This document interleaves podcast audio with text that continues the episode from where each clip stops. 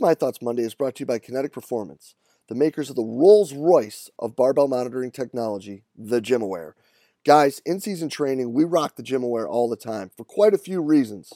The first, of course, is just that the ding. Every time the athlete hears that, they know that they're hitting exactly what we need from them at that moment. And when they don't hear it, it brings out that extra little bit of competitiveness within themselves. On top of that, that awesome ding ends out bringing together the athletes as well, pushing each other and getting each other to be able to hit numbers that they probably wouldn't hit at that portion of the year. And finally, of course, that ding helps us monitor, manipulate, and keep track of volumes and intensities so we can best dose our athletes during the season at the right time with the right amount. Guys, hop over to kinetic.com.au and check out what Evan and the team down there have because this is absolutely a sensational product that's changed the way that we've trained our athletes. This edition of My Thoughts Monday is brought to you by VALD Performance, the team behind the NordBord, ForceDecks, the Groin Bar, and HumanTrak. Guys, the most important ability for all of our athletes is availability, and that's the absolute goal of VALD Performance, is to provide solutions to performance professionals so that we can get the right information to make the right decision at the right time for the betterment of the athletes that we get to work with. To do this, guys, they have a wide range of validated products that focus on usability. And having being founded by the School of Exercise and Nutrition Sciences at the Queensland University of Technology, they're extremely evidence based and they're beyond transparent. I can tell you that our time using the NordBord and being involved with ForceDecks we have been introduced to so many amazing people that have truly helped us become better coaches, have a better understanding, not just of the technology, but also what we're doing with our athletes. So make sure you hop over to valdperformance.com today to make sure you check out what they got. It's going to make you better and to do better by your athletes. Hey, everybody. If you enjoy the podcast and the content that it provides, make sure you hop over and check out the all new Strength Coach Network. The Strength Coach Network is a combination of the CVA SPS community and the Rugby Strength Coach community, bringing you what is sure to be the internet's leading resource for continuing education for strength and conditioning professionals. Combining these two resources has allowed us to bring some of the best content from some of the best minds in the world together for your one stop shop to better improve the continuing education for not just yourself, but your entire staff bringing together all of the lectures from the rugby strength coach community, along with the lectures exclusively done for the Central Virginia Sport Performance community, and all the lectures performed at the Central Virginia Sport Performance Seminar, make this an absolute must for performance coaches around the world. The world class lectures at the Strength Coach Network are not all that you'll see as well. The discussion in the forums and the support and the career guidance from some of the top practitioners in the world, from people all over the world, makes this an absolute must and a great place for you to network, learn, and grow as a performance professional. So hop on over to strengthcoachnetwork.com and use the code CVASPS, that's C V A S P S, to get your 48 hour trial for only a dollar. We're sure you're going to find great value in the Strength Coach Network and are really excited to have you involved.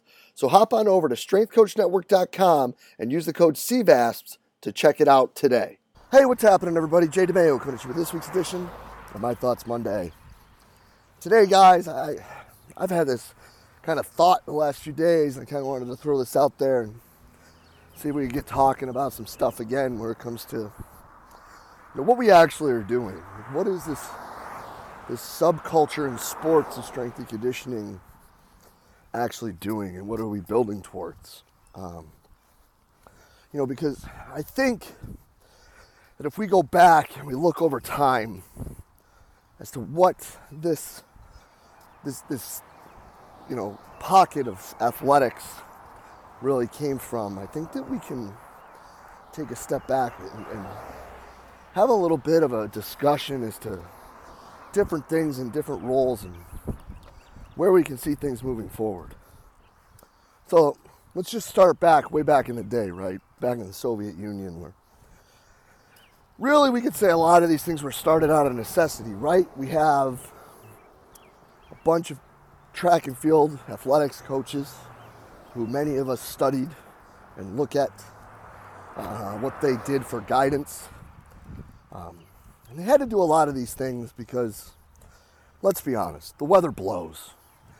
They couldn't go outside and run and practice because there's plural feet of snow. So they came up with these other ideas and these other methods to help them move faster. This then, as everything did during the Cold War, trickles its way to the other side of the, the Iron Curtain. And holy mackerel, we need to do that too. And not only do we need to do that, but we need to do that so much better than them because we're America. And I think we do. No offense to my European friends, but I think we're pretty darn good at it. Well, this then, you know, turning that from like track coaches running it and with their own athletes and developing strength and special strengths to get them to run faster, jump higher, and throw further. Then trickled its way into the sport of American football, right? And this is kind of where it took a left turn. Because it's now we're looking at the weight room, or at least we're starting to at this point, looking at it as its own entity, right? Like, this is where they get strong, this is where they get tough, this is where all these other things happen. And then this started to spread, and other coaches were like, well, wait a minute, maybe this will help us.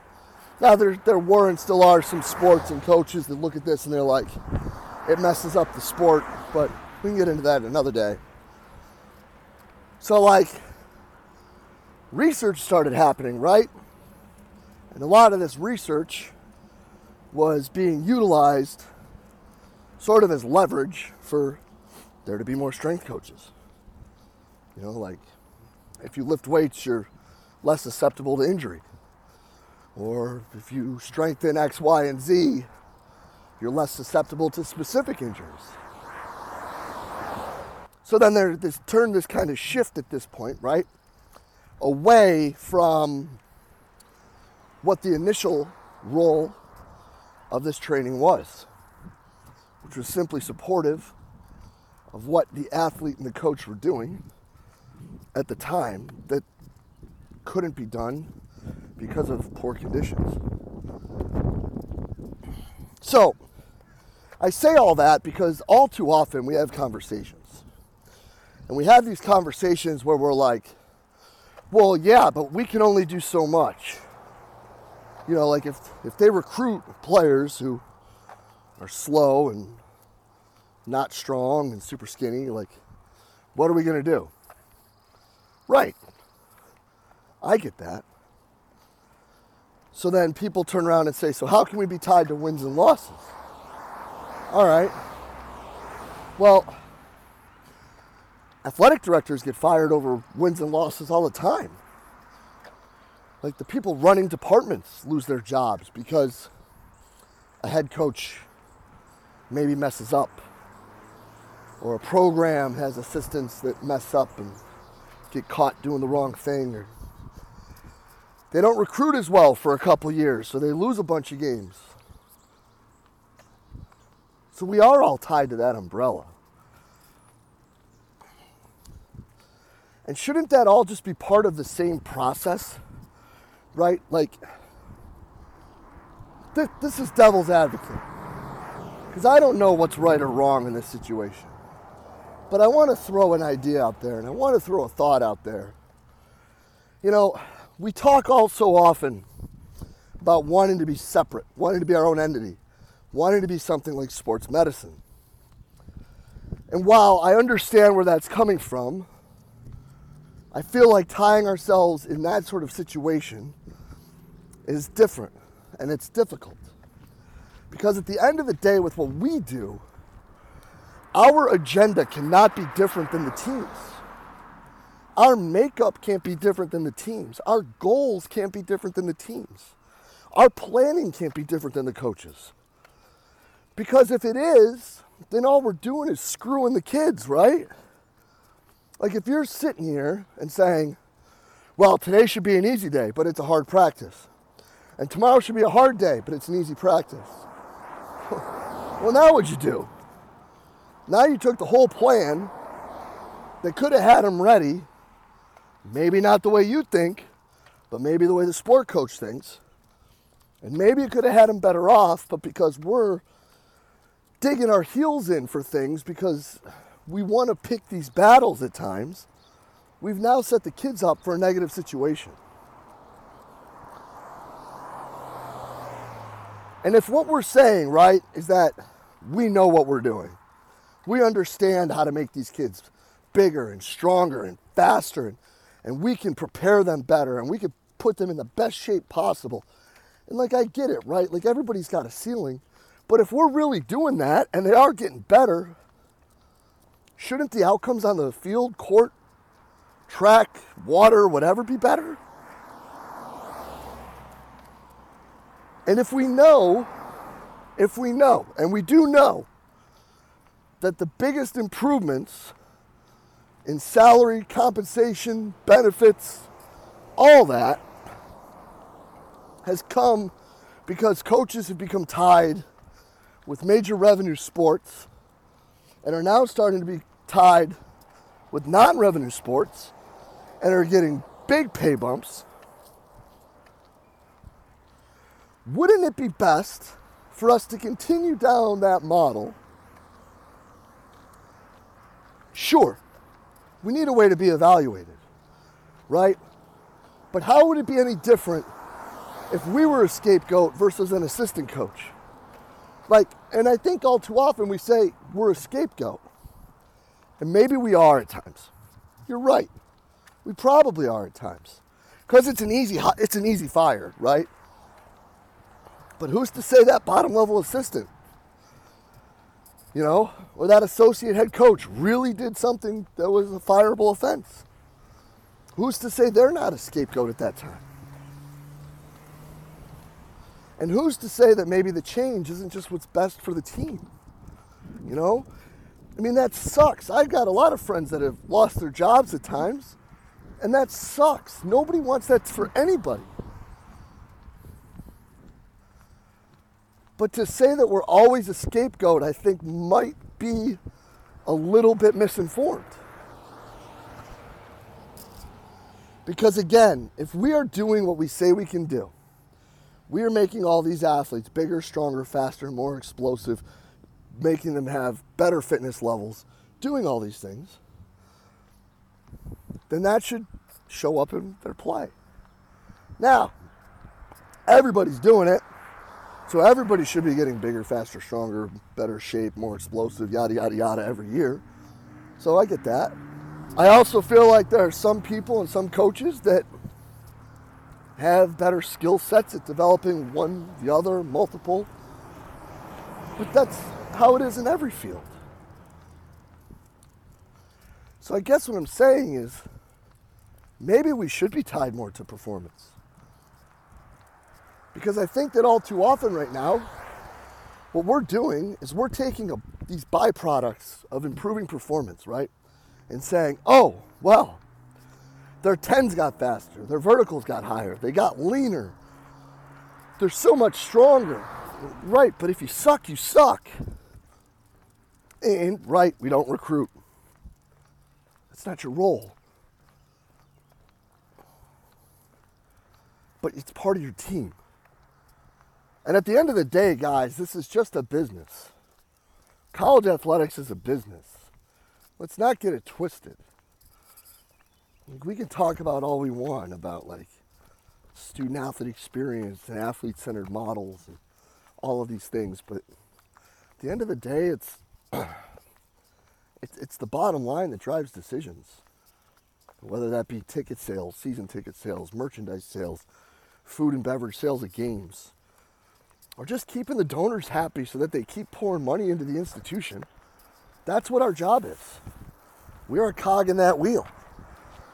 And we need to make sure that we're doing best, uh, the best that we can to make sure that these performances increase so that that part of the wheel keeps spinning.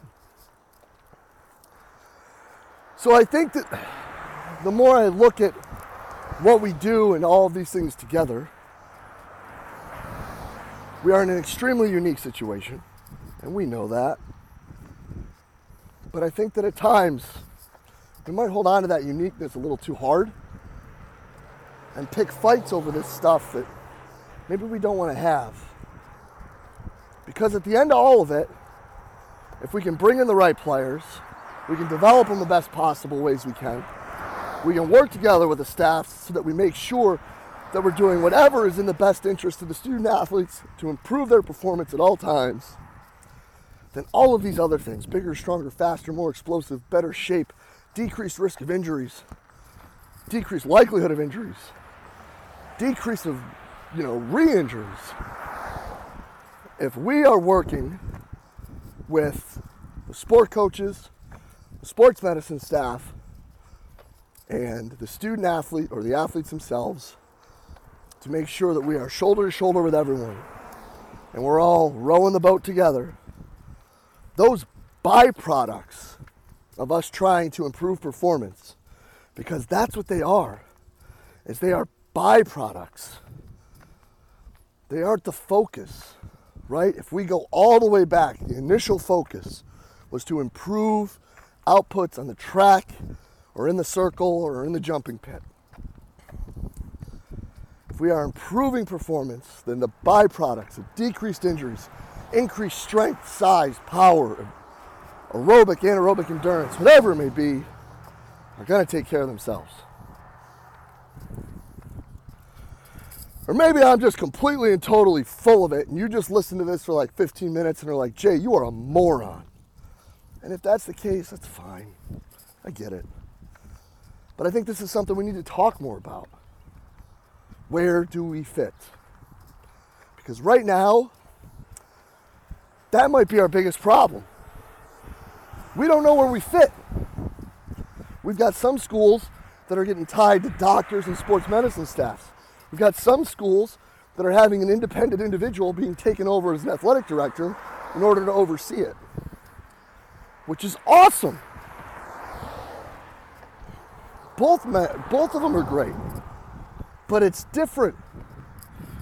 So, again, there's still this identity crisis, which I think we need to figure out first. And I personally feel that on field performance still is the most important variable when it comes to sports. Because at the end of the day, the goal is to win, period. It doesn't matter if you double leg squat, single leg squat, or both. You got to win. So, we'd love to hear your thoughts. And as always, guys, we'd love to hear your thoughts, comments, criticisms, whatever. So, again, I think we need to talk more about this. I think this needs to be a way more open dialogue other than just do this, do that. Like, why? Let's figure it out. So, as always, guys, truly appreciate everything you do for us here at Central Virginia Sport Performance. We'll be back next week with another My Thoughts Monday. I'll see you then.